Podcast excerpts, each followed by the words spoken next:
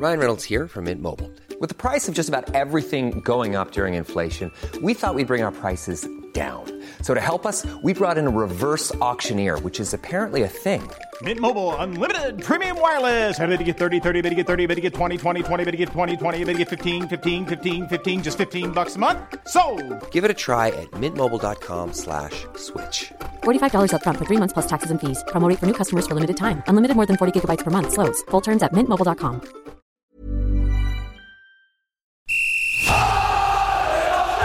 Sans contrôle, le podcast 100% FC Nantes. Loco Pedros, Pedros Loco, c'est fabuleux Au lieu d'en faire 10 passes, on en faisait 3, 4, mais pas n'importe lesquels. Le succès, c'est pas l'objectif, c'est la conséquence. Autour de la table, David Filippo, RMC, Pierre Arnaud Bar, Presse Océan, Jean-Marcel Boudard, Ouest France. Un podcast présenté par Simon Rongoat, It West. Salut les amis, salut Jean-Marcel Boudard. Salut tout le monde. Imaginez l'impatience de Jean-Marcel qui peut vivre, à l'image de beaucoup de jeunes supporters du FC Nantes hein, d'ailleurs, son premier titre avec les Canaries. La pression monte doucement à quelques heures de la finale, Jean-Marcel Non, je suis serein comme euh, Antoine Comboiré et C'est tranquille. Il nous l'a dit hier, la Genelière, le, le coach nantais, on va en parler. Salut Pierre Arnaud Bar. Salut Lo, Simon, euh, salut Jean-Marcel, euh, salut tout le monde. Ah, voilà, de retour du Nord, il a Ah, il en- il en a retrouvé gardé son quelques accent. séquelles. Bah, le, problème là, c'est que j'ai pris l'accent et j'arrive pas à l'enlever. Quel imitateur de génie, incroyable. c'est pas, c'est pas une imitation. On- hein. Je prends un accent quand je parle nantais, mais naturellement je parle comme ça. hein. Ah ouais, c'est ça, c'est un accent que tu prends quand Bah tu oui. es- Ah, j'ai supporté Ah, non, 24 heures, c'est horrible. Ouais, c'est chaud. hein. Il a Ce- essayé, Ce lance Nantes, on va pas beaucoup en parler, les gars, je vous le dis Non. tout de suite. hein. C'est dommage parce que Euh, Jean-Marcel commençait à pas du tout avoir l'accent du Nord. T'es euh, habillé comme tu- les gens du Nord en plus. Flo. Ah bah tiens, bah vous, Même type de vous, vous- vous l'entendez, il a sa musique, messieurs. On accueille David Ah. Filippo, bien sûr. Merci.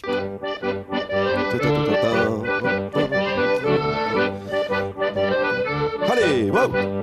On l'imagine hein, sur cette danse de la brioche. Salut David. Salut tout le monde. On t'appelle toujours grosse cuisse euh, dans le milieu parce que t'es le seul cycliste capable de faire Nantes vers sur Loire en 20 minutes. Ah oui, je me demandais ce que t'allais dire. Sacrée performance. Enfin ça c'est selon Valdemarquita qui a tendance à, à grossir les choses, je ne vous l'apprends pas. Oh, c'est très bon. Bien très sûr. Bon. Très bon C'est- jeu de mots, bravo. C'est cadeau. Merci David. Salut enfin Et à tout toi. ça, c'est préparé. le fan, Non, non, c'est- c'est c'est de l'impro au total. évidemment. Il est Ouais, fort. ça. Salut à toi le fan des Canaries qui nous écoute. Ça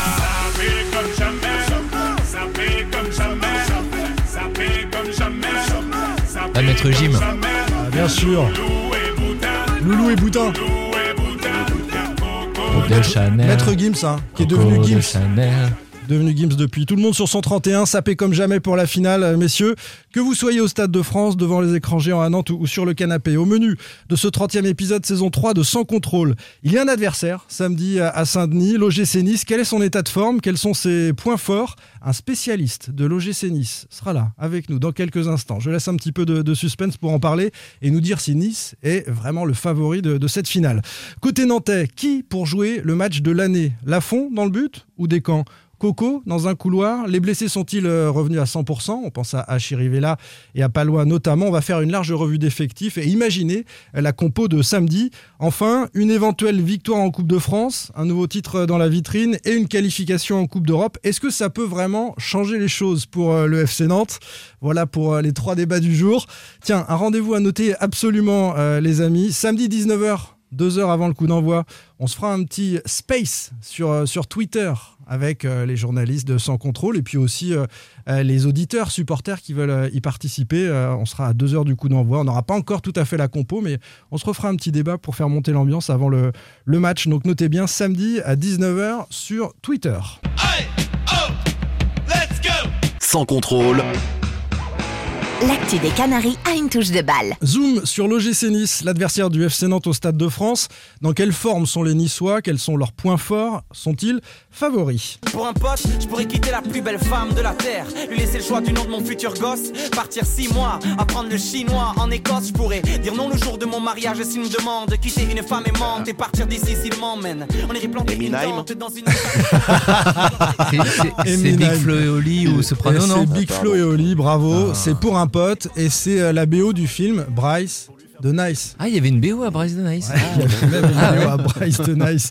C'est un pote, justement, euh, qui nous rejoint parce que le titre, c'est pour un pote. Spécialiste de l'OGC Nice, il arpente euh, les stades de la Côte d'Azur, notamment pour le journal L'équipe. Grand fan d'Alizé Cornet, sachez-le. Tiens, écoutez d'ailleurs, j'ai retrouvé un, un document inédit, ce que la joueuse française Alizé Cornet a dit de lui la première fois qu'elle l'a rencontré. Je, je suis super émue, ça me, j'ai, des, j'ai des frissons et tout, j'ai l'impression que je vais tomber dans les pommes. Elle a failli tomber dans les pommes quand elle a rencontré Anthony Clément, qui nous rejoint dans son contrôle, notre pote de l'équipe. Salut Anthony Mais ça a beaucoup d'autres femmes aussi. hein. ça, fait, ça fait ça beaucoup de monde, on imagine bien. Bon, tu vas bien? Écoute, ça va très bien. Je suis un peu surpris que vous vous rappeliez que je suis fan d'Alizé Cornet, mais ça fait plaisir. Bah, c'est quand même euh, un- quelque chose de marquant. hein. Il n'y en a pas tant que ça. Surtout quand c'est réciproque de la part de la sportive en question. C'est vrai. Ça, c'est bah oui. Ça, c'est assez rare. Évidemment, on t'appelle aussi pour parler de l'OGC Nice, puisque tu, tu suis de près euh, les Aiglons. Euh, on va commencer peut-être avec l'état de forme de cette équipe euh, niçoise avant la finale. Il y a 2-3 mois, côté nantais, on se disait Nice, ça va être un peu compliqué si c'est une finale Nantes-Nice. On a le sentiment que c'est un peu plus jouable depuis quelques temps. Est-ce que c'est le cas? Oui, oui, là c'est surtout compliqué de les regarder en ce moment parce que c'est quand même pas très attrayant. C'est une équipe qui a, beaucoup de mal avec le ballon. Alors ça a jamais été très spectaculaire, euh, même depuis le début de saison, mais là il y a vraiment des vraies difficultés à, à faire le jeu. Il y a eu des, victoires plutôt trompeuses euh, ces dernières semaines. C'est vrai qu'il reste sur deux victoires d'affilée euh, bah, dimanche dernier à Bordeaux où ça a été très pénible, ça s'est décanté euh, au, au dernier moment et c'était déjà le cas euh, contre Troyes euh, le week-end précédent. Donc c'est une équipe qui arrive à garder ses chances pour le podium, mais qui paraît clairement peu en dessous de ses, de ses concurrents euh, pour la Ligue des Champions. Donc euh, vraiment, ouais, la dynamique est pas est pas très bonne et on peut aussi imaginer que euh, ça pense beaucoup à la finale et qu'il y a eu un peu de, de déperdition d'énergie. Comment tu l'expliques, Anthony Euh, Parce qu'on a le sentiment que le, le moins bien de Nice, il vient d'après le match contre Paris, qui a- qui avait clos une bonne période euh, niçoise, là, le- la victoire 1-0. Est-ce que c'est des, des problèmes individuels ou c'est collectif? Bah, le, le bon match contre Paris, ça coïncide aussi avec euh, la qualification pour la pour la finale, parce que c'est le match qui suit euh, la demi-finale contre contre Versailles. Donc il y a eu ce match-là contre Paris où Nice était en fait dans la position qu'il préfère, à devoir défendre face à une équipe euh, qui a le ballon et euh, à frapper en contre avec une efficacité maximale et celui de Delors à la dernière minute. Mais après, ils ont été rattrapés par des lacunes qu'on a vues euh, déjà à l'automne et euh, que Galtier essaye de pallier en alignant des joueurs à, à vocation plus offensive sur les côtés, parce qu'il avait trouvé un équilibre avec euh, un seul joueur offensif sur les côtés, Kluivert, et un milieu à vocation plus défensive euh, de l'autre, euh, que ce soit euh, Kefren Turam euh, ou Boudaoui. Là, il a décidé, euh, il y a quelques, quelques semaines, de mettre euh, Amin Gouiri sur le côté gauche, histoire de de, de rajouter un peu d'impact offensif, sauf que ça marche pas du tout. Amin Gouiri euh, aime pas jouer sur le, sur le côté en 4-4-2, parce que ça l'oblige à faire des, du repli défensif, et euh, ça c'est important, c'est Christophe Galtier, le, le repli défensif. Et finalement, on se retrouve avec des, un secteur offensif où tout le monde traverse une crise de confiance, sauf Andy Delors. Donc c'est quand même assez gênant et euh, ce qui fait que le, le point faible de cette équipe actuellement c'est c'est marquer des buts. Ils ont ils ont beaucoup de mal et euh, ils se créent des occasions euh, un peu plus que que ces derniers temps. À Bordeaux il y en a eu, mais quand on voit la faiblesse de Bordeaux, euh, on pouvait quand même imaginer que que Nice soit capable de de s'en tirer bien mieux. On a croisé la faiblesse des Bordelais hein, il y a une petite semaine avec ces cinq buts en, seconde période pour le FC effectivement. Euh, tu parlais de Guiri, euh, c'est vu de Nantes l'arme fatale depuis le début de saison. Et puis quand on rentre dans les stats et qu'on regarde un peu plus près, il a marqué 10 buts, 7 passes décisives sur les 22 premières journées, jusqu'à fin janvier en gros. Et depuis, rien du tout. 13 matchs qu'il traverse sans marquer, sans faire de passes. Et pourtant, en continuant à, jouer, Galtier lui, donne encore sa confiance. Euh, oui, enfin ça, il faut quand même le, nuancer parce que justement, il y a eu il y a un désaccord entre les deux, c'est que euh, Christophe Galtier l'a mis, comme je vous ai, comme je vous l'ai dit, sur sur le côté, euh, et ça s'est pas très bien passé. Ils ont eu une discussion ensemble où euh, Goury lui a expliqué que euh, il ne voulait clairement pas jouer sur le côté, il voulait euh, jouer dans l'axe du 4-4-2. Euh, Christophe Galtier a dit OK, tu vas jouer dans l'axe, sauf que dans l'axe, il y a euh, Casper Dolberg et Andy Delors. Et donc ça veut dire que la concurrence elle est plus elle est plus dense. Et euh, bah, dimanche dernier, avec Bury a commencé euh, sur le banc euh, à Bordeaux. Et Ouais. on pouvait imaginer que si Andy Delors et Casper Dolberg avaient brillé, ben, ils partaient donc euh, remplaçants pour la finale. aurait été difficile de sortir. Là, euh, Andy Delors a marqué, c'est le, comme je vous le dis, c'est le seul qui est en, en confiance, donc pour moi il est incontestable.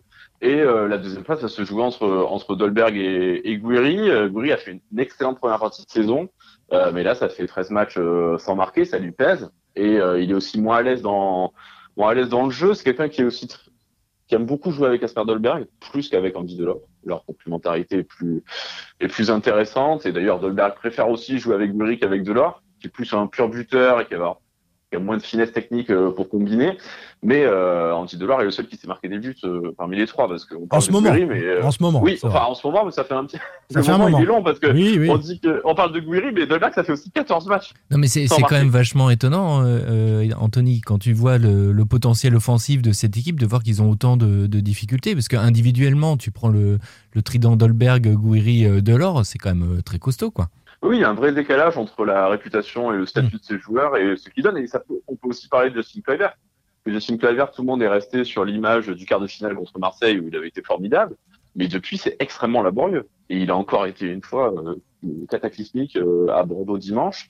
Euh, il fait plus beaucoup de différence. Calvin Stengs, qui avait été acheté en même temps, en même temps que lui l'été dernier, euh, qui est l'autre néerlandais euh, qui est censé animer les couloirs, bon, bah, lui, c'est une déception continue euh, depuis le début de saison. Donc euh, voilà, quand on fait le tour du secteur offensif de, de Nice, on voit peu de satisfaction en dehors d'Andy Delors. Mais on a le deux- sentiment que l'homme en forme, c'est qu'Efrem Turam euh, actuellement à Nice, c'est lui qui, qui est un peu le facteur X et qui porte un peu l'équipe. Oui, c'est ça, voilà, Kefren Turam, c'est euh, justement quand il se passe pas grand chose, bah, c'est c'est l'un des rares qui est capable de, porter le ballon, de casser des lignes, de se projeter. Alors il le faisait bien en partant du côté, ce qui n'est pas forcément son, poste naturel. Et là, il a retrouvé son poste de formation, euh, dans les deux milieux récupérateurs euh, au milieu. Et euh, là, oui, il est capable, lui, de faire des différences et d'animer un peu le jeu, parce que c'est souvent une équipe qui se retrouve vraiment en difficulté face à des blocs bas, qui trouve vraiment peu de solutions.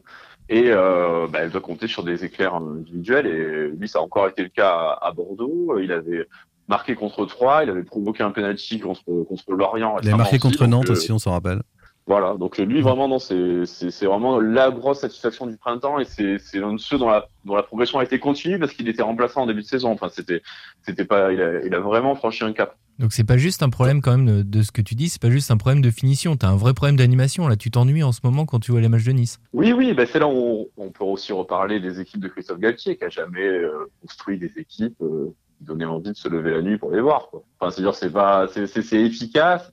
euh, mais ça reste quand même minimaliste euh, et euh, ça gagne souvent par un but d'écart et ça, dépend avant tout de la solidité défensive. Alors ça, par contre, c'est la satisfaction côté niçois. Et c'est une équipe qui reste euh, extrêmement euh, compliquée à jouer et qui, euh, qui a de vrais repères défensifs avec Dante qui fait une saison exceptionnelle.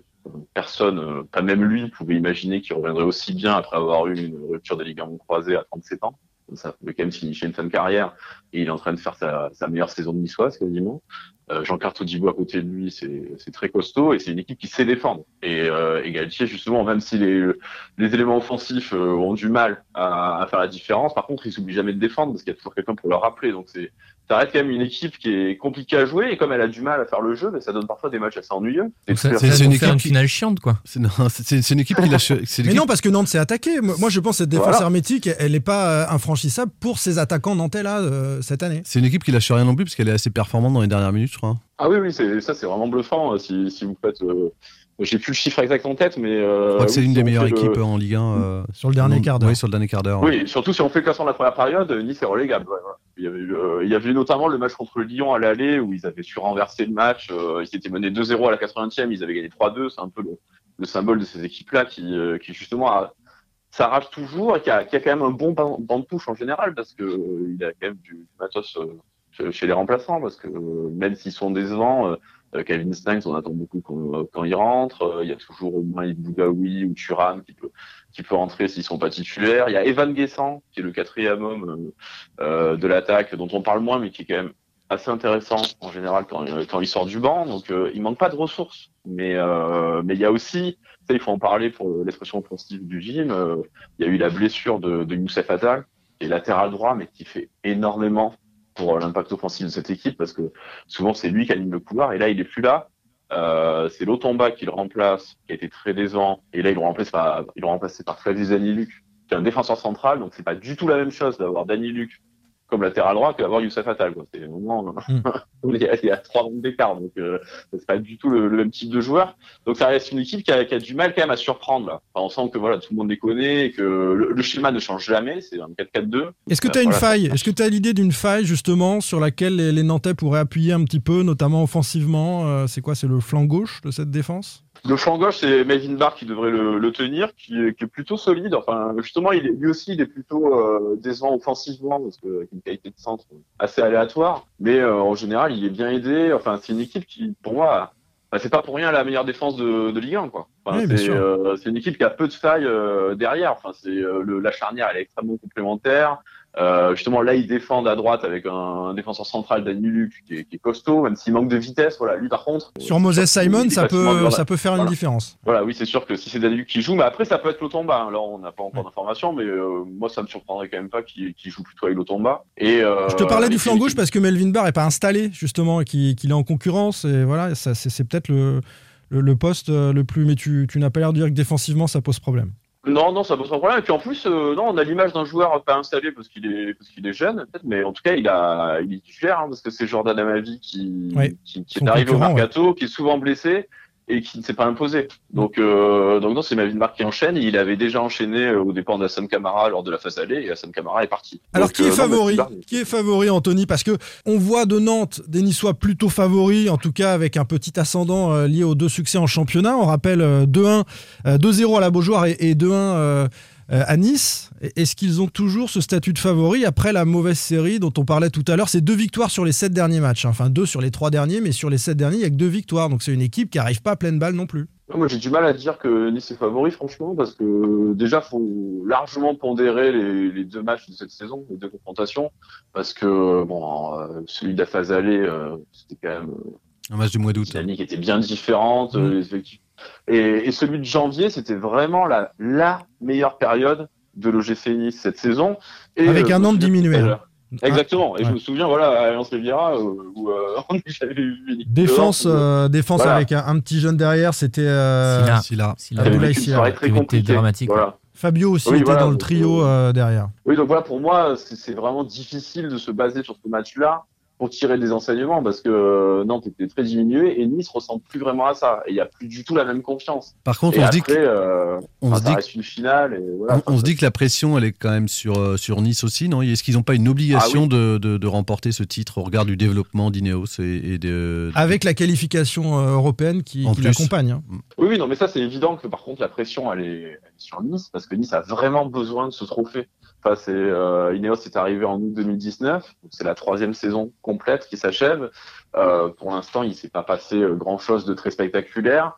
Euh, même si ça te fait envie, il n'y a pas d'adhésion populaire. Et c'est quand même assez euh, triste de voir ça. Euh, Enfin, l'Alliance Riviera, qui est un grand stade de l'Euro 2016, et euh, paraît euh, vide à chaque, à chaque réception. Euh, Il y, y a vraiment quelque chose qui se déclenche pas. Et euh, tout le monde se dit à Nice qu'il y a besoin d'un trophée pour fédérer, pour lancer enfin dans les cœurs le, le. Et euh, ça, ça serait vraiment important. Et c'est pour ça que la coupe euh, revêt euh, quelque chose de, de particulier parce que c'est quand même un club qui n'a qui n'a rien gagné depuis 97. Et la, ça- la dernière Coupe de France gagnée contre Guingamp. Cette pression-là, elle se traduit comment au quotidien euh, Je sais pas, dans les discussions avec les joueurs ou les, les échanges que vous pouvez avoir en conférence de presse, il y, a- il y a un peu de nervosité ou, ou- ou pas, pas trop? Non, non, il n'y a pas de nervosité parce que la, la, la saison est bonne pour l'instant. Hmm. Enfin, je veux dire, euh, en, en Ligue 1, ils sont toujours au contact.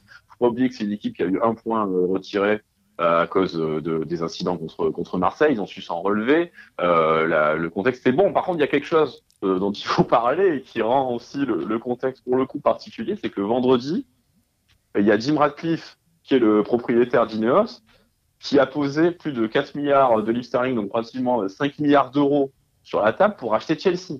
Et ça, Mm. du côté de Nice, mais ça a totalement surpris tout le monde, y compris au club, parce qu'ils n'étaient pas dans la confidence. Et si euh, Radcliffe veut racheter euh, Chelsea, ça veut dire que pour lui, euh, Nice n'est pas le club majeur de- du groupe qu'il veut construire. Alors que normalement, l'idée, c'était que Nice était le vaisseau amiral de la galaxie Ineos. Ils ont aussi Lausanne Sport, Abidjan.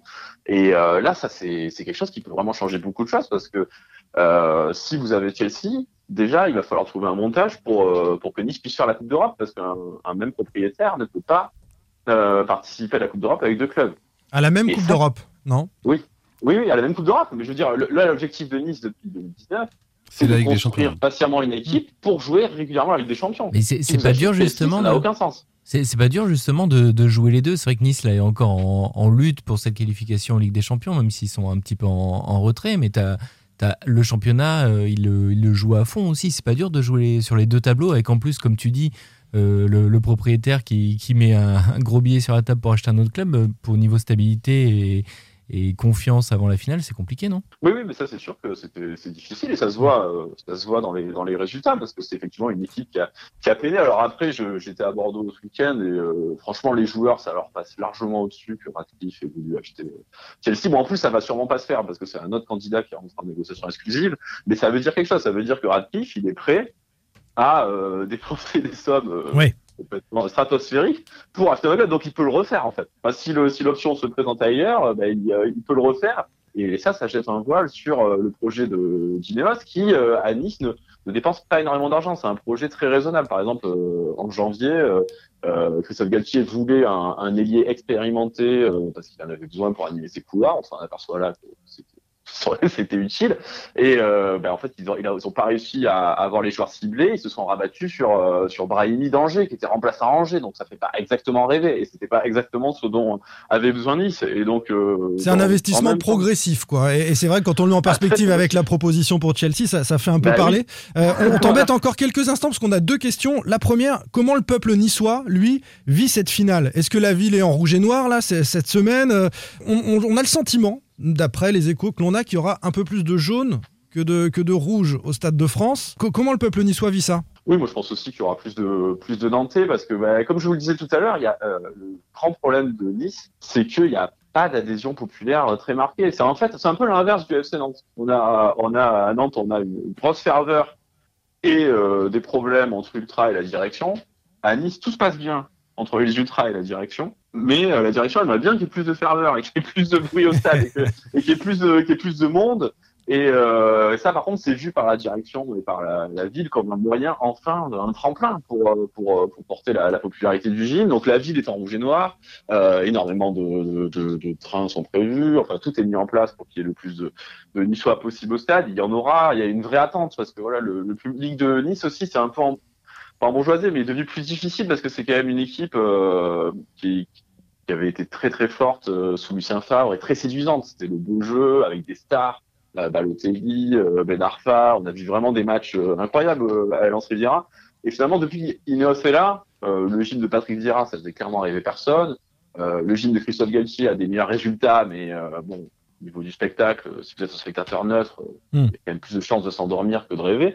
Donc là, il faut trouver un moyen vraiment de lancer, euh, de lancer quelque chose, quoi. Et cette coupe, c'est bah, le meilleur moyen de d'enfin faire basculer le gym dans une autre dimension et qui qui y ait aussi un vrai soutien populaire. Et il sera là au Stade de France, mais clairement, je trouve que la base populaire de Nantes est plus importante que celle de Nice. On le verra, ça, samedi au Stade de France. On vous l'a dit, on fera d'ailleurs un, un space euh, Twitter à 19h pour vous raconter un petit peu l'avant-match. Merci beaucoup, Anthony Clément. Toujours un, bonheur de t'avoir dans, dans nos Merci, émissions. Anthony. Merci Anthony. À Et bientôt, peut-être à samedi. À samedi, ouais. À samedi, bah oui, voilà, à samedi au Stade de Voilà. France, évi- évidemment. D'accord. La bise à Alizé si tu la croises d'ici là. hein. Bonne semaine. Ça marche. Salut. Salut. Euh, tiens, puisqu'on parle des, des ultras et, et des supporters, euh, côté Nantais, ils ont donné rendez-vous aux fans des Canaries à 16h, place Victor Hugo à Saint-Denis pour euh, arriver en cortège au Stade de France. Et puis, on parlera euh, la semaine prochaine euh, de la fermeture idiote de la Tribune Loire pour euh, la fin de saison euh, contre Rennes, contre Saint-Etienne. La commission d'appel de la 3F va examiner jeudi matin euh, l'appel euh, interjecté par euh, le Football Club de Nantes. Et puis, un dernier petit mot, si on parle des fans, sur la fresque Salah. Vous l'avez vu, euh, les amis, la fresque à Carquefou d'Emiliano Salah, au moins en photo? Je l'ai vu Voilà. en photo, ouais. Elle est magnifique. Hein. Ouais, Ouais, euh, c'est hyper bien fait, c'est hyper beau. j'ai pas Bah, eu l'occasion, mais enfin, je crois qu'il est à, à la hauteur de ce projet, de cette aventure depuis le début. Enfin, sur, sur l'histoire de la fresque. c'est- très chouette. David, est-ce que Non, tu auras, est-ce que tu, as- est-ce que tu as en ouais. vendé une fresque à ton effigie? Non, pas encore? Non, mais c'est prévu. La mairie de La Roche euh, a déjà envisagé euh, ça. ouais. ah, je la voyais plutôt à la moite à charme. Ouais, Il peut y en avoir plusieurs, Ils ouais. hésitent en fait. ouais. Mais il y en aura une en Vendée, c'est certain. Il y a, ouais, il y a- il y a plusieurs communes qui candidatent, en tout cas, pour euh, accueillir cette grande fresque euh, à l'honneur de, de David. Euh, on va parler du FC Nantes maintenant. Côté nantais, euh, comment on prépare ce, ce match de l'année? David Filippo, RMC. Pierre Arnaud Bar, Presse Océan. Jean-Marcel Boudard, Ouest France. Simon Rongoat, It West. Sans contrôle. L'actu des Canaries a une touche de balle. David, de retour des toilettes, hein, vous l'avez compris, euh, il y a un petit souci, mais il est à nouveau Non, avec ça nous. va pas, non. C'est pas sérieux. C'est pas sérieux de dire ça. Côté nantais, qui pour jouer le match de l'année Lafont dans le but, Coco dans un couloir, les blessés sont-ils revenus à 100% Large revue d'effectifs, on va essayer d'imaginer la compo de samedi. Laissez parler Et les petits papiers. À occasion, papier chiffon. Puisse-t-il un soir Papier. C'est pas Annie Cordy, David. C'est dans l'actu de la semaine. Régine. Régine Papier de riz ou d'Arménie. Petit hommage à la chanteuse reine de la nuit euh, qui nous a quittés samedi. Qui sera dans les petits papiers d'Antoine Il y Comboiré, a une magnifique reprise sur un album que- des Têtes Raides. Enfin, ça a été un, un collectif d'ailleurs qui s'était associé euh, pour sortir Les sans papier. C'était la chanson phare. Ça a été beaucoup repris Qui par, s'en euh, fout Qui le s'en fout par le collectif. Mais, mais par arrête, de, arrête de renier la période punk à chien là, de Jean-Marcel. J'imagine tous les gens chez eux qui lèvent la main. Parlez-nous du FC Nantes. Merde. On y est, les gars. Qui sera donc dans les petits papiers de Comboiré euh, Alban Lafont ou Rémi Descamps dans le but L'un fait une grosse saison. On va évidemment euh, faire toutes les lignes, hein, tous les postes. On commence par le gardien. La grosse saison, c'est pour euh, Lafont en Ligue 1. L'autre a joué tous les matchs de coupe. Rémi Descamps. On avait déjà eu ce, ce débat. On a posé la question euh, hier Antoine Comboiré. Tiens, David, tu as peu parlé. Euh, Qu'a répondu le, le coach nantais à propos euh, bah, de ce choix à faire entre les deux gardiens hier? Visiblement, il n'a pas eu le- tout à fait le même discours entre la presse écrite et la, et la- et la télé et radio. Même au sein de la presse euh, écrite, il s'est contredit un peu. Mais... Voilà, je ne l'ai pas trouvé très clair sur le sujet, ça l'agace un peu qu'on lui pose la question. En gros, il a dit qu'il n'avait pas vraiment encore choisi, je crois. Presque qu'il choisi.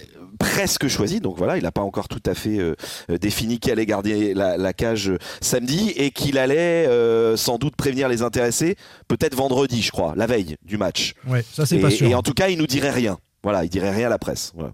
Euh, parce qu'en fait, ce qu'il a ajouté euh, après la presse écrite, il a une formule hein, qui, vient se contredire en disant, euh, en gros, si ce, soit là, faut pas qu'il soit embêtant. Ça serait embêtant que ça perturbe à la fois mes gardiens et mon groupe. Donc, ce qui peut laisser supposer euh, qu'il tranche avant et qu'il les prévienne pour passer une, une- une Visiblement, semaine tranquille. Ouais, il aurait prévu de, de le dire euh, dans les jours, enfin dans les deux trois jours à venir, et non vendredi comme il a pu dire. C'est ce que j'ai entendu dire en interne, effectivement. Les Il deux avait- joueurs comme il avait sont- fait contre Monaco d'ailleurs. Je crois contre Monaco, il avait prévenu quand Jean-Marcel? Deux jours avant, un jour avant, c'est le veille? lundi, c'est le lundi soir le match. avait Donc deux jours Ouais. avait lieu le mercredi. Mercredi soir. Ouais. Ouais, c'est Ouais, ça. donc deux jours avant. Ouais. Bon, mais c'était un match en semaine. Là, il y a quand même une longue semaine à préparer, Mm. donc euh, c'est à lui de choisir s'il le fait au dernier moment ou pas. Les joueurs, eux, sont succédés à, à notre euh, micro. Alors, je vais vous dire ce qu'ils ont dit en radio. Peut-être qu'ils ont été euh, avec un discours différent ailleurs, mais euh, Rémi Descamps nous a dit oui, ce serait une grosse déception. Si je ne jouais pas, je, je me prépare pour jouer et, et on verra ensuite la décision du coach. Euh, Lafont a été un peu plus politique, j'ai trouvé. il- il- il a même il a dit, il a dit je respecterai quoi qu'il arrive le choix du coach. Je ne serai pas forcément déçu parce que je, fais, je place l'intérêt du groupe d'abord. Voilà, c'était un peu plus politique. Je pense que à l'arrivée, la déception sera la même pour l'un et pour l'autre, Oui, oui. mais ils l'ont pas dit pareil, euh, Pab. Non, Bah, tu non, tu l'as senti différent Non, mais lui, il a clairement dit, je ne- on lui a posé la, ques- la question avec Jean-Marcel et il a dit euh, non, je ne serai pas déçu. Voilà, il a dit euh, ce, que, ce que tu dis. Je suis là On n'est pas obligé, Après, on n'est pas obligé de le croire. On n'est pas hein. obligé de le croire. Parce que c'est voilà. quand même un joueur qui a loupé euh, l'euro euh, espoir pour sauver le FC Nantes. Qui s'en est privé pour pouvoir faire les barrages en fin de saison dernière. Voilà, Euh, donc euh, je pense que ça, il a quand même un peu euh, en tête. Le, le- le FC enfin, là-dessus, le FC Nantes lui est un peu redevable puisque le, FC le- le FC le- le club ne l'avait pas libéré en tous les cas pour aller disputer euh, l'Euro Espoir. Et, et là, en, en fait, c'est son deuxième grand événement de sa carrière qui, qui raterait en moins d'un an. Ça me paraît difficile. Comment Et vous mettez- Antoine vous mettez Comboiré sur qui, alors justement, Moi, je mets attends, avant, avant qu'on s'exprime là-dessus, on Ouais. l'a mis en sondage. Euh, qui souhaitez-vous Ce qui n'est pas la même chose d'imaginer ce que va faire Comboiré et, de ce que l'on souhaiterait. Qui souhaitez-vous voir dans le but samedi lors de la finale de la Coupe de France? A-t-on demandé sur Twitter euh, 1200 votants. Lafont, 75%. Euh, Descamps, 25% seulement. J'ai vu que notre ami euh, Manu Merceron avait mis le sondage aussi euh, quelques heures auparavant. J'avais pas vu ça, mais c'est la même proportion. En tout cas, c'est une large majorité pour, euh, pour. Est-ce que euh, ça signifie qu'on a oublié finalement le côté légitimiste de Descamps qui avait euh, fait euh, toute cette coupe et qui euh, aurait logiquement euh, la, la place aussi pour, pour la finale? Ou alors il fallait le faire dès la demi, être clair dès la demi. Et la demi, c'était un match important, il fallait le mettre tout de suite. Et Est-ce qu'il peut se déjuger ou en tout cas changer d'avis d'une demi-finale à la Mais finale? pour se déjuger, Bah, il faut savoir ce qu'il leur a dit. A priori, il n'a jamais laissé entendre euh, Exactement. que comment, il, que comment Rémi Descamps ferait l'ensemble de la compétition, que c'était sa compétition. Pourquoi l'a l'avoir mis, pourquoi mis en demi-finale? Mais on est Pourquoi l'avoir d'accord. Ben, On l'a expliqué euh, sur, sur le podcast à l'époque. Ah non, Enfin, pour moi, moi, je en tous l'ai- les cas. j'étais partisan de la fond dès la demi-finale en Ben estimant que c'était un non, match parce qu'il y, important. avait, il y avait, il y avait- il y- il restait euh, encore une dizaine de matchs en championnat. Et, et lorsqu'on dit qu'on veut concerner tout son groupe sur un match comme ça, je trouve que c'était important en tous les cas de donner un signal fort. Et il n'avait pas envoyé. encaissé de but Et en plus. plus, il n'avait pas encaissé de but. Enfin, il était sur une dynamique. Il est, il- bah, en, en tous les cas, il n'a pas fait d'erreur euh, grave. Voilà, il a plutôt été rassuré, il fébrile. avait été bon. Il a été fébrile contre Monaco. Faut Ouais. pas l'oublier. Je parle pendant le match que c'est lui ensuite qui, qui arrête un tir au but, je crois. Décisif. Un autre Il est qui décisif dans la il séance. est décisif Ouais. lors de la séance des tirs au but, mais pendant le match, il avait été extrêmement euh, fébrile. Et il y a une donnée. Est-ce qu'il est bien à 100% Il était blessé. Il y a encore. euh, Il nous a euh, dit hier qu'il était prêt. hein. Il nous a dit hier qu'il Il était est, prêt. il est prêt parce que voilà, à voir. Hein, je crois qu'il était- un souci au niveau hein. du coude. Oui, oui, non, mais je, moi en interne on me dit qu'il y a un petit doute sur le coude, mais je à prendre avec des pincettes. Mais, mais c'est surtout cette fébrilité qu'il a pu dégager en match euh, face à face à Monaco qui peut peut-être faire euh, changer d'avis. Et puis euh, l'autre c'est sur le, le- le fait que Antoine Camboré devra- enfin, se déjuge pour ça, au-delà du discours qu'il a pu euh, le, le- leur tenir, il a toujours dit qu'il y avait une hiérarchie qui était établie entre ses gardiens et que le numéro 1 c'était Alban Lafont. Donc euh, je vois pas pourquoi là. Mais pour, les le mêmes coup, raisons qu'il a fait jouer en demi-finale. L'argument de. David est pas bon puisque euh, il, il nous dit qu'il y a une considération sportive. C'est-à-dire que peut-être il a pas été bon en demi. Ah bah si c'est sur la performance sportive, Bah, évidemment, si, évidemment c'est la la fond. demi-finale, il n'y avait pas eu de fébrilité dans- lors, lors des matchs. euh, Il y Simon. avait- avait pas eu des Il grands matchs. pas non pris plus. de but. Non, mais il avait Ah pas pris de but. il avait été décisif comme contre Bastia. bon. Ouais, Si, ouais, et en plus, c'est pas vrai, il y a eu de la fébrilité sur le match à Sochaux, le premier match de coupe, euh, sur une relance Euh, au pied. bah, Eh, si, enfin, il y en a si, qu'une. Bah, d'accord, mais Ah bah, il y en a ou il y en a pas Non mais Mais voilà. tu peux, dans ces cas-là, sur Lafont qui a causé un penalty à pas plus tard qu'à Lens de samedi dernier en fait. hein. Enfin, il- le- on était à Bollard, le, le penalty qu'il cause, il est un peu idiot.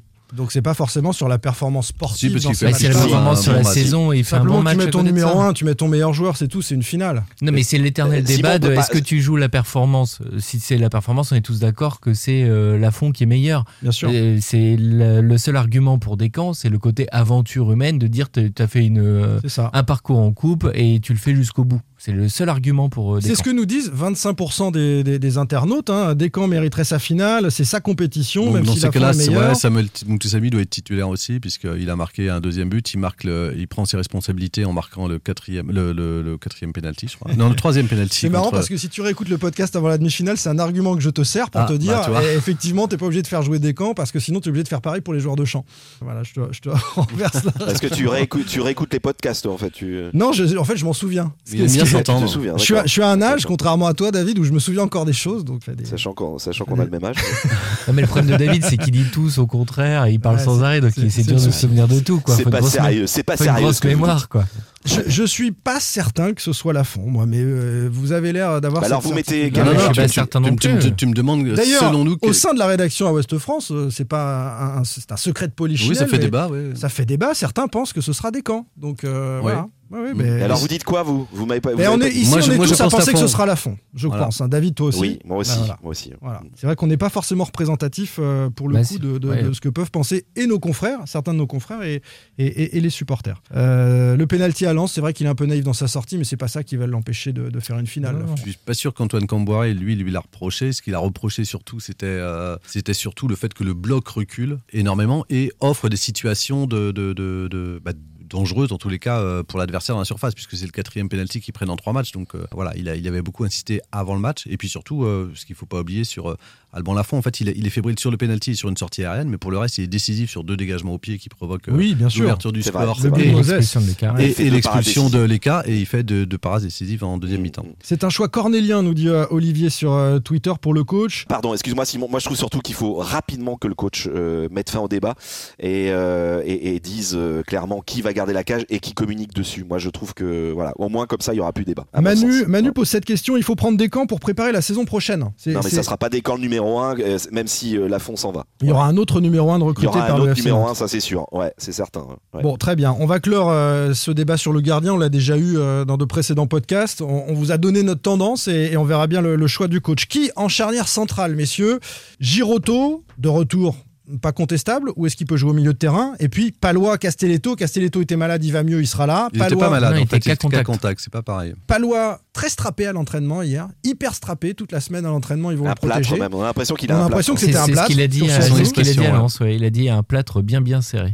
Bon, mais son genou va mieux. Il assure être vraiment Il à a joué 100%. 90 minutes à Lens, donc euh, Et il a, il a pas rechigné dans les duels. Enfin, il est- il on il l'a pas trouvé, oui. euh, Lui, il a dit qu'il alors, il nous a dit après le match qu'il avait été, euh, qu'il n'avait pas pris de risque, qu'il était plutôt sur la réserve, mais bon, il, a, il est quand même allé au charbon. Il a fait son match, donc euh, aucune inquiétude de, de ce point de vue-là. Non. Si c'est le cas, euh, on est tous sur. euh, Apia, Apia, Apia, Apia. Apia a fait un super Apia match. Il a fait un super Ouais. match à Lens.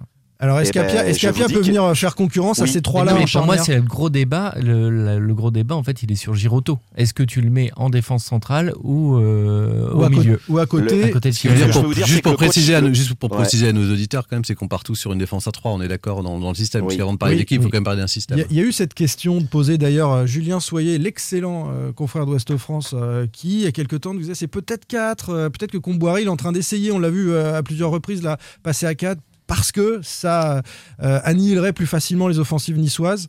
Je, je- je- je pense qu'on va jouer avec les certitudes, non Plutôt sur. Oui, euh, ils sont plus à l'aise à, 3 derrière. Ils ont des habitudes sur les dernières semaines. Moi, je vois, je vois plutôt Apia. Apparemment, Apia a beaucoup plu à Camboiré et, et Giroto au milieu.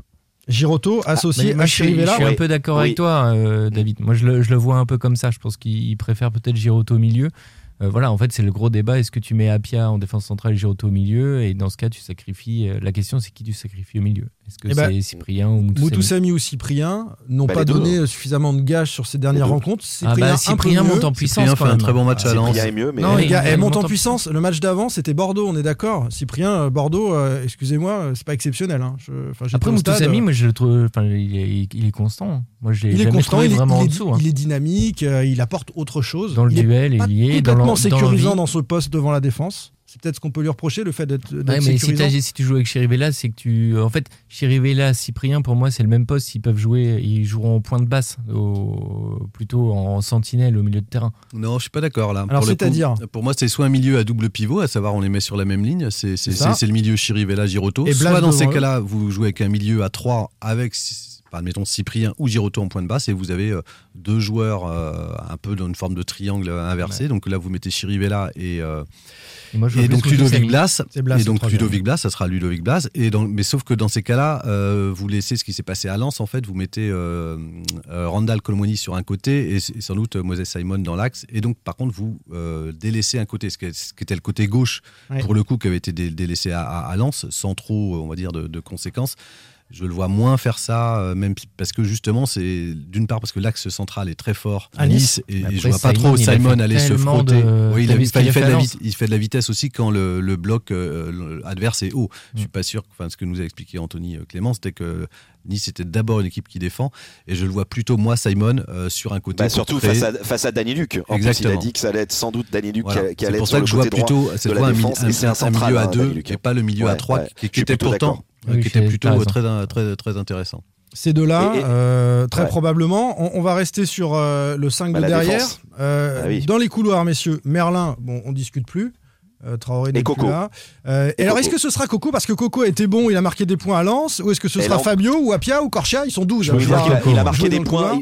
Aux yeux de l'entraîneur, il a marqué des points aussi. Est-ce est-ce que. Coco, est-ce que Coco c'est une option qui est quand même un peu plus offensive, même si c'est un milieu Bah, alors, a bien qui défendu défend à Lens. Il euh, bien défendu à Lens. que- qu'un Apia, dont, dont c'est euh, le métier, on va dire. En fait, c'est- c'est c'est devenu la grosse cote euh, Marcus Coco, d'une part parce qu'il avait bien joué. euh, Enfin, il faut se souvenir de son match à Paris l'année dernière, euh, lors de la victoire euh, au Parc des Princes de 1, où il avait été euh, énorme dans ce rôle de piston droit là. C'est dommage d'ailleurs qu'il ne s'est pas imposé, mais aussi pour plein d'autres raisons euh, sur, sur ce poste-là, euh, où il a vraiment, en tous les cas, les, les caractéristiques physiques euh, en termes Ouais. de volume de jeu. Il a de l'impact aussi, il et je- travaille. voilà, et je, ah, je le trouve moi très intéressant parce qu'il ré- règle à la fois les deux problèmes du FC Nantes en fonction des personnalités aujourd'hui ou des titulaires du, du, du- du- du poste d'arrière droit. C'est qu'il est à la fois, euh, il a un apport offensif euh, assez important. On l'a vu à Lens, il est décisif notamment. Euh, devant euh, sur Il peut le- mettre sur un bon ballon. score. Ouais, il a En un pied pour mettre un bon voilà. ballon. Et en plus, euh, derrière, il a été, euh, comme l'a dit euh, Pierre Arnaud, il a été très fort euh, défensivement. C'est- celui, qui- le joueur qui a remporté le plus de duels sur ce match-là. T'étais 15 sur d'accord 22. avec moi? Tu, Oui. tu veux dire Pour une fois, tu, pour une fois tu cites Pab, ça Ouais, fait plaisir qu'il y a un retour d'ascenseur. ouais. C'est vrai, ouais, trois saisons, c'est la fin de la troisième saison. Bravo, ça Je crois que c'est la plaisir. première fois. Franchement. Alors qu'on est l'équipe, on est l'équipe du on premier remerciera, numéro. hein, Marcus, incroyable. on- on remerciera Marcus Coco pour ça. Marcus Coco, donc euh, favori euh, de Jean-Marcel. C'est ton cas aussi, Ouais, Pab, c'est ton cas aussi, David. Ça Oui, y est. En, oui, en- oui, oui. en- Mais c'est alors, pour en moi, 15 Apia- jours, Marcus Coco, qui était à la cave, euh, retrouve titulaire au Stade de France. Simon, c'est parce que Apia, enfin, il est quand même bien meilleur dans l'axe. Pour moi, je lui tire mon chapeau parce que c'était quand même un pari au départ euh, quand Jean-Charles Castelletto est parti à la Cannes. qui s'est retrouvé un peu en défense centrale dans cette défense à 3 et je trouve qu'il a été euh, très performant. À Lens euh, samedi dernier, il, le dans, meilleur, dans meilleur. c'était le meilleur. Et pourquoi vous parlez d'Apia euh, sur un côté Il joue quasiment plus sur le côté dans une défense à Je 5 suis- Apia. bah oui, oui, je suis d'accord avec C'est- toi, ça serait plus, Là, il est plus, à mon avis, Coco, il est en concurrence avec Fabio. Il est bien là, Fabio, on est d'accord hein Il est là, ouais. Fabio, Fabio et, Corchia. et Corchia quand même, qui sont. Il est- voilà, il y a- y a pour moi, il est passé devant, le hein. même poste. hein. Est Pour moi, oui, effectivement. ouais. D'ailleurs, Ouais. il est titulaire euh, enfin, sur les côtés, sur les deux derniers matchs. Le seul match euh, qu'il fait pas, c'est celui à Bordeaux parce qu'il prend un carton rouge euh, à, Marseille. Il bénéficie donc dans, dans cette hypothèse de son état de forme du, du moment. Et c'est vrai que sur une finale, il faut aussi faire jouer ceux qui sont performants. À la récupération, on a dit euh, Chirivella. Si, si, Giroto n'était pas, euh, ne monte pas d'un cran finalement. Voilà. Vous, vous préférez Moutoussamy ou vous préférez Cyprien? Moi, je préfère. euh, moi, je voterais d'abord Giroto en défense centrale et j'alignerais euh, Cyprien euh, Chirivella Oui, au milieu de Chirivella. terrain. Cyprien, Ah, moi, un peu je plus préfère d'expérience peut-être pour un match comme ça. euh. Moutoussamy. Ouais, pour le côté envie, euh, Son dynamisme. d'aller vers l'avant, c'est une finale, c'est le genre de gars qui peut te, te pousser dans pousser les autres en fait, les coéquipiers. Et ça reste le, le, le, le 12e homme, Samuel Moutoussamy. C'est celui qui a le plus de temps de jeu parmi les remplaçants. Donc, en tous les cas, c'est Oui, c'est celui le- qui est le plus proche, en tous les cas, du, du 11. et qui entrera, quoi qu'il arrive. Euh, Oui. Si on respecte la logique, euh, il peut jouer à plusieurs postes, hein, d'ailleurs au milieu de terrain, euh, dans cette, dans cette finale-là. On sabre pas le champagne si Nantes mène 1-0 à, à la mi-temps. hein. Anthony Clément nous l'a dit tout à l'heure, la deuxième mi-temps, la fin de match est, est souvent niçoise. Donc il faudra être solide sûrement aussi sur, sur la fin de match. Il n'y a pas de discussion pour le trio de devant, Simon. Ah bah non. Blas, euh, Randall Colomwani, dans quelle euh, organisation Tous les trois? Et puis, euh, Boukari a montré le bout de son nez sur les dernières rencontres. Koulibaly a été euh, buteur, quand même, à plusieurs reprises. Il peut devenir Est-ce que ce sont des moi. vrais jokers? Est-ce que ce sont des vraies possibilités pour renverser un match? En fait, je trouve que le, le FC Nantes, de manière générale, après je vais parler des, remplaçants, arrive quand même euh, lancé pleine balle avec beaucoup de confiance. Moi, quand même, cette équipe, c'est ce qu'il faut dire par rapport à ce qu'a pu nous dire Anthony par, avec l'OGC Nice. À tous les Et étages, en- David, d'ailleurs. oui, oui, à tous les étages, c'est-à-dire. Dans l'équipe. Bah, à Dans- tous ah les oui, niveaux. dans tout- toutes un gardien lignes, en confiance, une défense Ouais, en confiance, lignes. des milieux de terrain euh, plutôt en Pe- confiance. Peut-être un peu moins, peut-être un peu moins à fond. Et après, oui, te- quasiment toutes les lignes, défense, milieu, attaque, et même les remplaçants. Moi, je trouve que Boukari est vachement tranchant lorsqu'il Ouais. euh, lorsqu'il rentre. Et, puis euh, Koulibaly reste sur trois buts en, en deux matchs, donc euh, bah, ça peut être aussi une possibilité pour Camboire. Et s'il le mettait titulaire d'ailleurs. Est-ce que Boukari pourrait le mettre à la place de Coco, par exemple?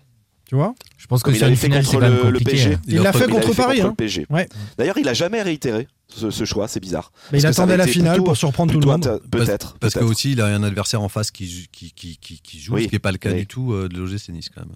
Et il le mettait sur Bappé aussi, hein, je crois. hein, euh, La contre vitesse de Paris, ouais. La vitesse Ouais, de ouais, Boukari contre la vitesse de, de Bappé, je, je- je crois que c'était l'option à, à l'époque. Euh, ces trois-là vont s'organiser comment? RKM, Blas, euh, Moses Simon. On a vu effectivement à Lens euh, une organisation un peu inédite pour, pour le FC Nantes. C'est dans le Blas positionnement du milieu à 3, mais voilà, parce que Ludovic Blas n'était pas là et Chirivella était en pointe euh, haute, en tous les cas avec euh, Samuel Moutoussamy, ce qui était plutôt intéressant, notamment en première mi-temps où on a vu qu'il y avait une équipe avec et sans Pedro Chirivella, notamment dans la maîtrise, dans l'équilibre de l'équipe. C'est un joueur qui est devenu indispensable en tous les cas aux, aux Canaries. Blas nous a dit hier, euh, au micro à nouveau, qu'il avait une position préférentielle. C'est un secret pour personne. Derrière les deux attaquants, hein, derrière Randall et, et Moses Simon, les deux flèches devant. Moi, je le on vois dit. bien, je le vois bien comme ça quand même euh, en finale. Surtout qu'on a vu à Lens, alors même si Dans même si l'hypothèse, c'est pas la même dans l'organisation dont on parle, là, il commence à, à- à droite. Ah bah oui, à droite. hein. Oui, oui, avec des, Bah, ouais, pourquoi ouais. il commencerait Sur ce 3-5-2. Ouais, mais si tu mets, euh, bah, pas forcément. 3-4-3. Moi, moi, je mettrais, euh, comme disait Jean-Marcel tout à l'heure, tu mets euh, Chirivella et puis euh, Cyprien ou Moutoussamy à la récup. Tu peux mettre euh, Blas devant, un peu en, Devant en, eux en 10. Et euh, Non, tu si joues tu en, mets ces trois tu joues en joueurs-là, il- 3-5-2. tu- tu- tu- Tu joues en 3-5-2. Non, mais ça tu veut joues dire que non, devant. non, plus- si, plus tu ces personne dans les couloirs. non, si, non, ta non, mère là et Coco. si t'as un milieu à 3, tu pourras pas euh, avoir trois attaquants. Oui, bah oui, non.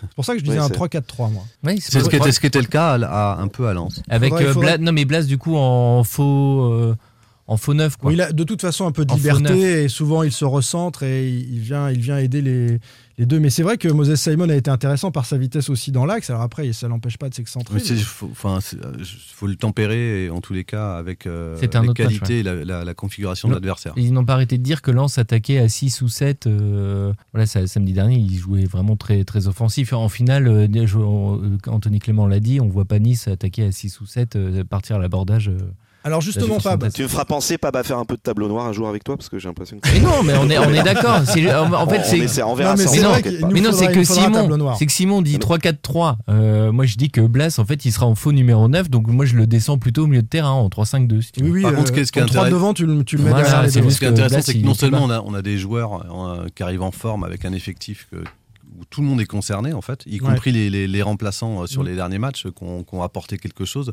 Les résultats qui ont pu être mitigés, mais sont liés aussi à un turnover euh, assez important pour se préserver des cartons, des, des- des blessures. Et, et surtout, il y, a- il y a le match de Bordeaux, donc on n'a peut-être pas assez euh, euh, insisté sur, la, ouais, voilà, sur, sur euh, sa portée, qui a quand même euh, réveillé un peu cette flamme nantaise qu'on avait aperçue justement dans la période de février contre Monaco et, et Bah Paris oui. Saint-Germain. Ils ont renversé un stade, donc c'est vrai que c'est. On est Voilà. encore Mais dans cet enthousiasme-là. exactement. Ils sont dans cette dynamique-là. Alors, ça ronronnait un peu, je trouve, avant Bordeaux. Et, et là, ils ont retrouvé quelque chose, un allant, et on l'a bien perçu Oui, dans mais- la première mi-temps. à Lens. Oui, mais Jean-Marcel, tu étais avec Pab à Lens. Oui. Euh, tu mènes 2-0 Pab à 11 contre 10 et tu te fais remonter. Alors, est-ce que Ouais, il peut rester une petite trace Non, de quelque chose dans les Jean-Marcel- têtes Jean-Marcel a dit le, truc, c'est la sortie de Chirivella. La Bah, sortie de Chirivella, ça. ça... te déséquilibre complètement ton équipe. Et puis, Et derrière, les t'as gars, vous êtes à Simon qui 45 sort. minutes. Et puis, vous êtes à 45 minutes d'une finale. Oui, au 35 Stade de minutes, c'est Nantes vers sur Loire. Surtout qu'après, il y a eu des cartons jaunes. hein. Mais- t'as- des joueurs qui ont pris des cartons jaunes. T'as pas envie de prendre un rouge voilà, un peu idiot pas- comme pas Coco envie, à voilà, Marseille. T'as pas hein. envie de te faire expulser, t'as pas envie de te blesser. Tout le milieu de terrain nantais était, était, était, était sous- surtout a- que t'avais a pris un Fofana. Fofana faisait des, un carton. Bah voilà. Là, De toute façon, quasiment tout le milieu nantais a pris un carton en faisant faute sur Fofana. Donc, euh, si tu prends un deuxième, euh, t'es es marron pour la finale. T'as Lens qui est à 10, donc tu peux te imaginer que l'arbitre, peut-être un moment, si tu fais une faute un peu limite, va compenser.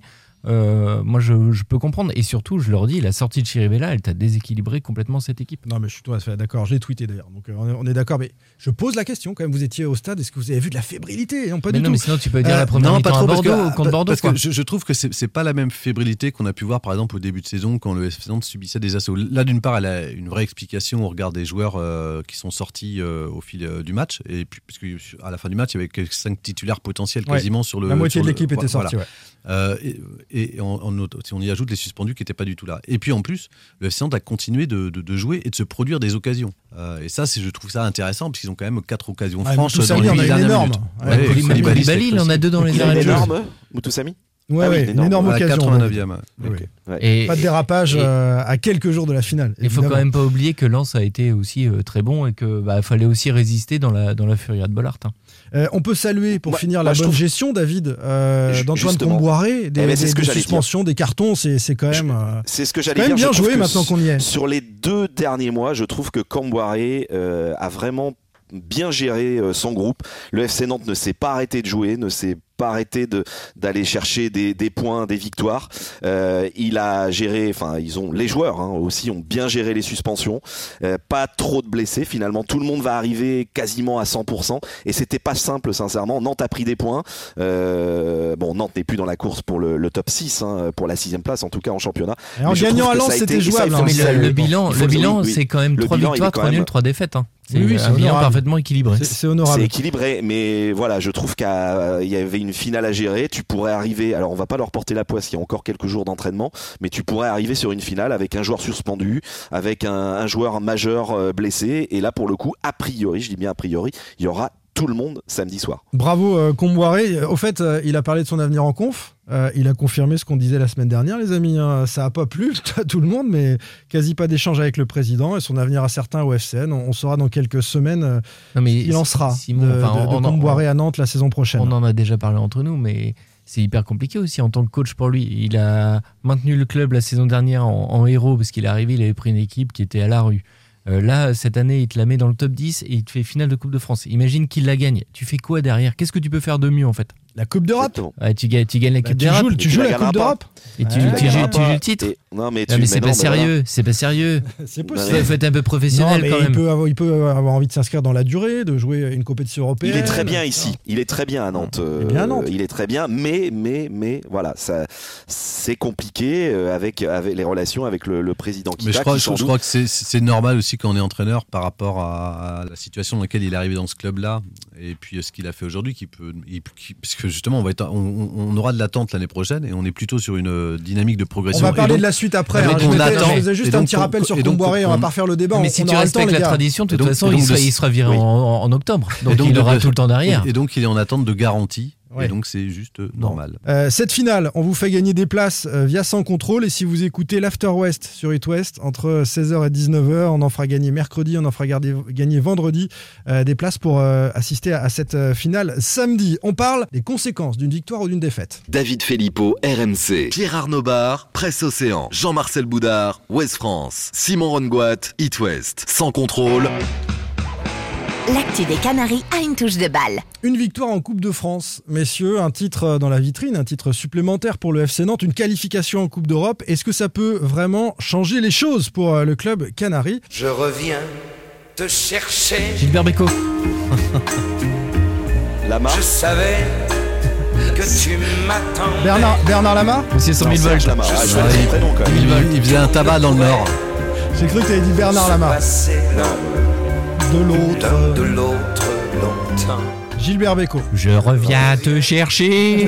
bien sûr. Ah, mais ça plaît à Pape, ça. bien Bah. T'aurais pu mettre mon petit quinquin quand même. Je peux le faire Il- deux il secondes là Voilà. Hein, Non, ça dors- va aller, ça va aller. Non, Dors, ma petit pro- caca, non, ma non. petit pouchin, ma. Prochaine fois. Ça me fera du chagrin. Si tu ne dors pas jusqu'à demain Voilà, on va couper hein, cette partie-là. Ah évidemment. Non, euh, coupez pas, attendez. J'attendais depuis longtemps. Je, je reviens te chercher Gilbert Bécaud, d'abord parce que c'est un titre euh, pas possible, un tube, et surtout parce que Valdemar Kita, le FC Nantes, est en train, à travers cette finale, peut-être de, revenir chercher certains des, supporters qui s'étaient éloignés avec les mauvais résultats, avec les conflits. Ce serait une parenthèse heureuse, euh, ce, cette finale et cette éventuelle victoire en, Coupe de France. Est-ce que le divorce avec euh, Valdemar est trop profond pour qu'il puisse regagner tous les cœurs? Ça va être le, le premier thème de, de ses conséquences. Avec les supporters, l'amour du club, est-ce que vraiment une victoire peut changer les choses selon vous, David Bah non, mais tu le sais très bien, tu poses la question, mais tu connais la réponse. C'est pas la première question hein, que je pose en ayant une petite idée derrière, mais je te pose Ouais, la ouais, question. non, mais elle est un peu provocatrice, ta, ta- question. Non, tu mais es sûr. évid- mais évidemment que non, bah non, euh, voilà. euh, Puis en plus, Valdemar Kita euh, accorde des interviews à, à, à RMC et, et à, à Presse Océan et raconte absolument n'importe quoi. On a l'impression qu'il est en train de se s'aborder avant même la, avant la finale, quoi. C'est non, non, mais mais de toute façon, ça ne changera absolument rien dans l'esprit de de beaucoup, beaucoup de, de supporters. hein. Voilà, euh, il aura beau gagner une Coupe de France, les gens n'oublieront pas tout ce qui est toute la la merde, j'ai envie de dire, qu'il y a eu de- depuis 15 ans, quoi. Voilà, Bah, tout on- simplement. On est tous d'accord de toute façon, mais le, la victoire, elle est entre le- les supporters et l'équipe déjà. Quand tu prends la, la saison dernière, les, les supporters, je vais surtout, euh, je précise tout de suite, les supporters n'ont jamais été contre les joueurs.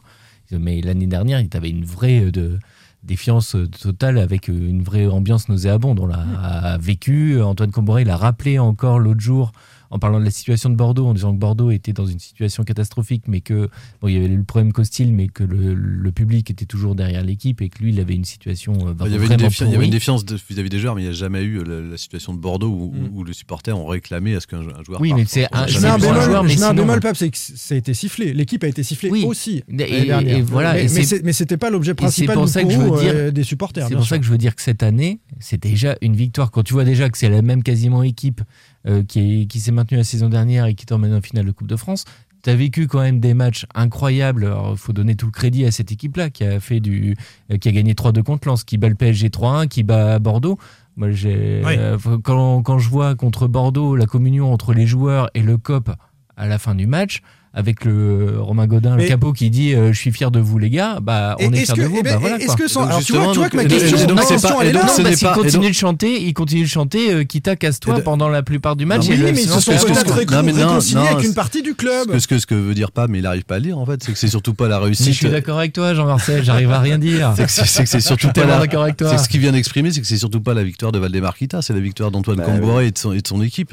Donc forcément, C'est exactement ce que je voulais dire. Comment ça tu changera fais Donc, ça rien la si. relation entre les supporters et Valdemar Kita. On est d'accord là-dessus. On valide Valdemar Kita, le divorce est consommé, très bien. Voilà. En revanche, avec le club et avec le FC Nantes, l'institution, avec Comboiré, etc. Mais non, certains nous disent, mais certains nous disent, et juste, je termine là-dessus. Certains nous disent, Moi, tant que c'est Kita, le FC Nantes ne m'intéresse plus, l'équipe euh, Comboiré, ça, ça ne m'intéresse plus, les résultats Mais m'intéressent c'est plus. faux aussi. Et il y a C'est des gens qui y reviennent. Mais à travers les beaucoup. performances de Arrête de Comboiré et des regarder joueurs. Twitter. Arrête de regarder Twitter. T'en as certains, oui, qui sont encore des, des, des, des, des- des irréductibles qui continuent à dire ah, je préfère qu'ils perdent samedi. Comme ça, on verra pas Valdemar Kita soulever la coupe. Mais il y en a beaucoup qui étaient comme ça il y a quelques semaines ou quelques mois et qui seront au Stade de France en tribune euh, samedi soir et qui iront peut-être, euh, s'il y a victoire, faire la fête euh, dimanche après-midi, je ne où, dans le centre-ville de Nantes. Donc arrêtons un peu. Il en reste quelques irréductibles, mais il y en a, il y a quand même. Et il faut pas oublier qu'il y a 22 000 Nantais euh, qui, qui viennent euh, à, à- au Stade de France samedi. Euh, Jean-Marcel, c'est 60%, c'est ça, on en À parlait tout à l'heure, euh, de la places. capacité du stade. Bon, ben, ça représente quand même euh, beaucoup, beaucoup, Et beaucoup donc, de monde. Non, mais est-ce qu'ils donc sont tu- pas venus les chercher, ces supporters qui s'étaient éloignés à, à Simon, faveur de mauvais résultats Mais c'est pas Valdemar mais- qui va les chercher, c'est mais l'équipe, Je parle pas de. Valdemar, je parle de. Bah, c'est Non, ta question était sur Bah, Valdemar. Et en fait, là, euh, on en parlait, il y a les deux interviews effectivement de Valdemar euh, là, euh, depuis une semaine sur RMC et Presse Océan. Mais sinon, cette saison, ce qui est la plus grande réussite de Valdemar Kita, c'est qu'il a été silencieux. Finalement, tu prends la saison dernière, tu as eu le gros problème avec les supporters, mais tu avais l'enquête euh, du PNF pour sa fraude fiscale. Que toujours T'avais- en cours. hein. Qui est- non, bien sûr, qui est toujours en cours. Tu avais les, les soucis euh, Moji Bayat, les Toujours documentaires en de la, oui, de la télévision belge. Euh, voilà, tu avais tout ça, en plus des résultats sportifs qui, qui évidemment, euh, re- ressortaient d'autant plus facilement que l'équipe allait mal. résultats sportifs. Voilà, aujourd'hui, on- tout le monde surfe. On- même nous, au podcast, il faut quand même être honnête, la saison dernière, on était là, on dit toutes les semaines, on a un thème extra sportif pour parler du Ouais. FC Nantes. En, en mal, malheureusement, cette saison, on est en train de faire, t'es en train de vouloir mettre un tableau noir dans le studio. Euh, la saison dernière, c'était inimaginable, ça. Enfin, c'est. Bah, avec voilà, toi, parce c'est inimaginable, je pense. mais- C'est David qui veut mettre un tableau noir. hein. Euh, Non, mais en fait, c'est c'est la, question, la, question, la question de Simon, parce que j'essaye de recentrer les débats, c'était Ouais, Je suis donc- tellement d'accord avec toi, Jean-Marcel. C'était donc sur la relation entre Valdemar et les supporters. Non, ça ne changera pas. Deux, la deuxième L'amour question, est-ce qu'il y aura un engouement nouveau autour du FC Nantes? Donc dans ces cas-là, c'est lié d'une manière conjoncturelle. Ça sera conjoncturel, c'est lié euh, aux résultats et donc ça peut repartir aussi vite euh, que c'est Ah, revenu. ça la seule différence, euh, si- si les résultats la seule vont. différence, que- et elle est Ouais. très importante, c'est qu'on a toute une génération qui n'a pas vécu un titre, Voilà. qui n'a pas tu partagé fais une IS Jean-Marcel, populaire. je l'ai dit en ouverture. Oui, Tu c'est seras merci de jamais me le- tu rajeunir. seras jamais le premier. Je serai à jamais le premier, oui, depuis. euh, Non, mais et donc pour cette génération-là, effectivement, c'est important de d'avoir quelque chose sur lequel on, on partage et on, et on revient. Et, Et en puis- tous les cas, et- oui, autour du club. Il se passera quelque chose, mais c'est pas pour ça que ça va durer dans le. D'ailleurs- Enfin, on n'a rien saison- construit autour de ça. On n'a pas mis en place. D'ailleurs, on l'a vu sur la gestion euh, De la finale. de la gestion des places, de la finale et des transports.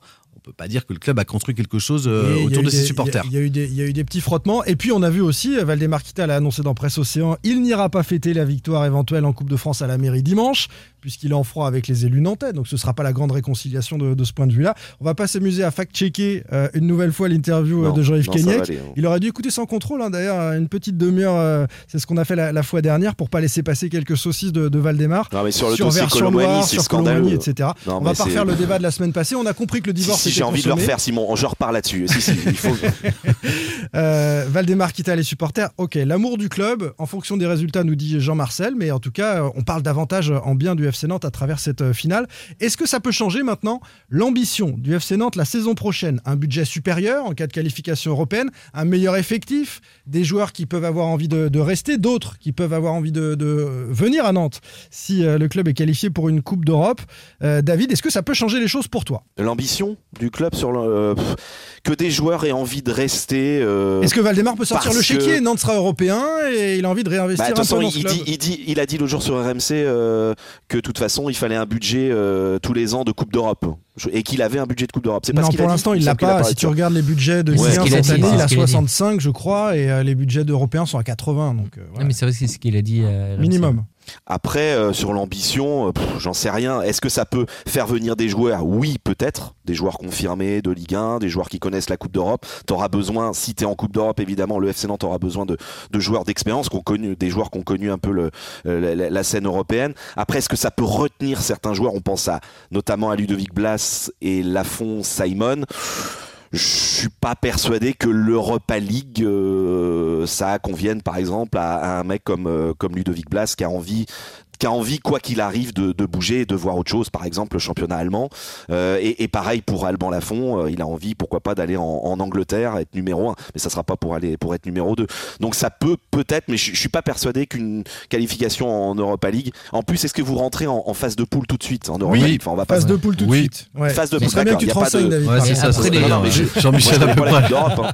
Ça, de... ça, fait 15 ans que je suis l'UFC Nantes, 17 même, euh, j'ai jamais ouais. eu de Coupe d'Europe. Ah, il me semble que tu suis pas que le FC Nantes, mais ça. Mais. De toute façon, dans les différents entretiens euh, qu'on a pu faire avec les joueurs avant la finale, ils nous disent tous que la saison prochaine, attention, quoi. Il faut rappeler qu'il y a quatre descentes.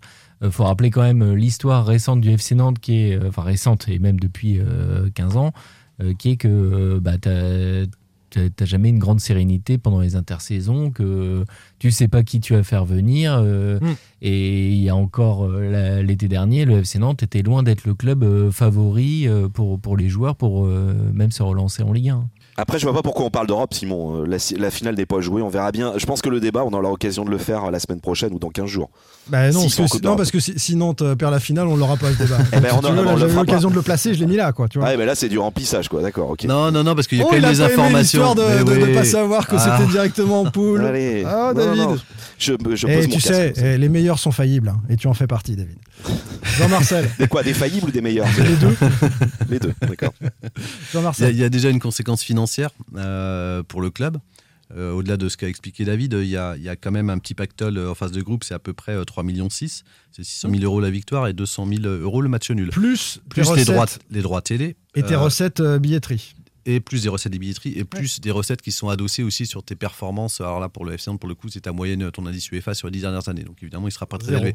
Mais en gros, Saint-Etienne, qui, qui, avait passé, euh, qui avait été jusqu'en 16e de finale euh, il y a deux ou trois ans, euh, il s'en s'était sorti avec une enveloppe entre 8 et 10 millions d'euros. Et, est... et, il est où Saint-Etienne maintenant Tout en bas. Voilà, puisque derrière, il faut quand même une structure forte et il faut être dans un projet de construction. C'est-à-dire que cet, argent, cet argent-là, c'est un argent qu'on doit investir, ce qui n'est pas le cas quand même de Valdemar Kita ces dernières années, puisqu'il a, il a mis de l'argent pour éponger, mais il n'a pas, il a, il a pas construit, il n'a il a pas mis en place il y, a, il y, a, un bon comparatif, c'est le club de Nice. Aujourd'hui, euh, ils auraient pu euh, vendre des, des, des, des, des Gouiri, enfin certains de leurs leur ouais, cadres. Il est évalué à 50 années. millions d'euros. Voilà, aujourd'hui, aujourd'hui, ils ont les moyens non pas d'aller recruter, dépenser des sols folles, folles sur le marché des transferts, mais ils ont les moyens en tout cas pour, pour, pour, pour de retenir, de garder retenir les leur meilleurs. cadre, de garder les meilleurs et donc de s'inscrire sur un projet à long terme. L'équipe dirigeante actuelle de Nice, elle est là depuis euh, quasiment euh, 10 ans.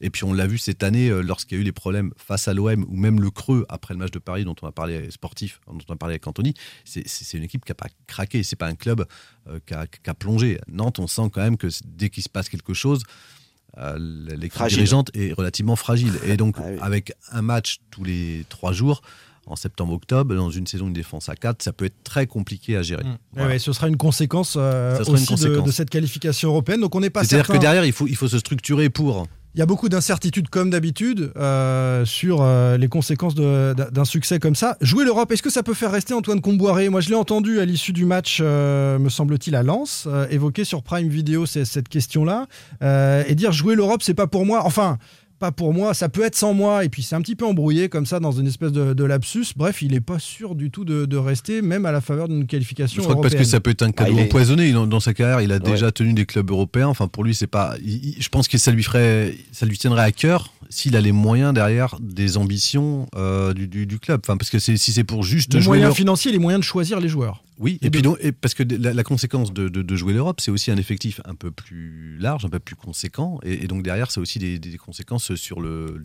ça peut avoir des conséquences sur le niveau en championnat. Enfin, quand vous avez quelques joueurs euh, que vous perdez, il faut quand même pouvoir assumer des rotations liées à des suspensions ou liées à des blessures, euh, voilà.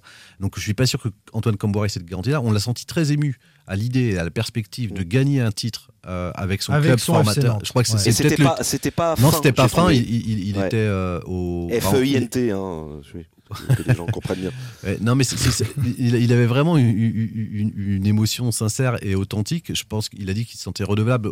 En gros, il bouclait la boucle avec, avec son club, avec ce club qu'il a, a amené en métropole il y a, il il plus de 30 ans et a, qui a, qui, à qui doit sa carrière. Euh, je pense que c'est un de ces titres sur lesquels euh, il y a en tous les cas l'affection ou l'affect le plus fort pour lui Par contre, une Coupe d'Europe, euh, je, je vois pas où est le moteur, si ce n'est de, de se prendre euh, les pieds dans le tapis et, et de devoir payer des, des échecs. Si, en tous les cas, en, Et ça en peut dessus, aussi on bien se pas- passer. Ça peut aussi bien Bah se passer. Oui, mais ça se passe bien si ailleurs on met les moyens et puis on, on- on suit ses choix, ce qui est, ce qui est- ce qui est- je suis pas sûr que ce soit le cas. Et puis, et puis bon. une Coupe d'Europe pour euh, Camboiré, euh, ça, fait, ça fait une ligne de plus au CV. hein. Après ce qu'il a fait, euh, il a sauvé le club. Euh, le, le club va finir dans le top Une 10. Coupe de France, moins. tu voulais dire, Une David, coupe je de, crois. Une, coupe de Coupe de France et Coupe d'Europe, pardon, en, en conséquence donc euh, Coupe Oui. d'Europe. Sur le CV, c'est plus du tout la même chose. Est-ce que Antoine Camboiré euh, va pas avoir envie d'aller voir ailleurs, au-dessus Euh, Pourquoi pas?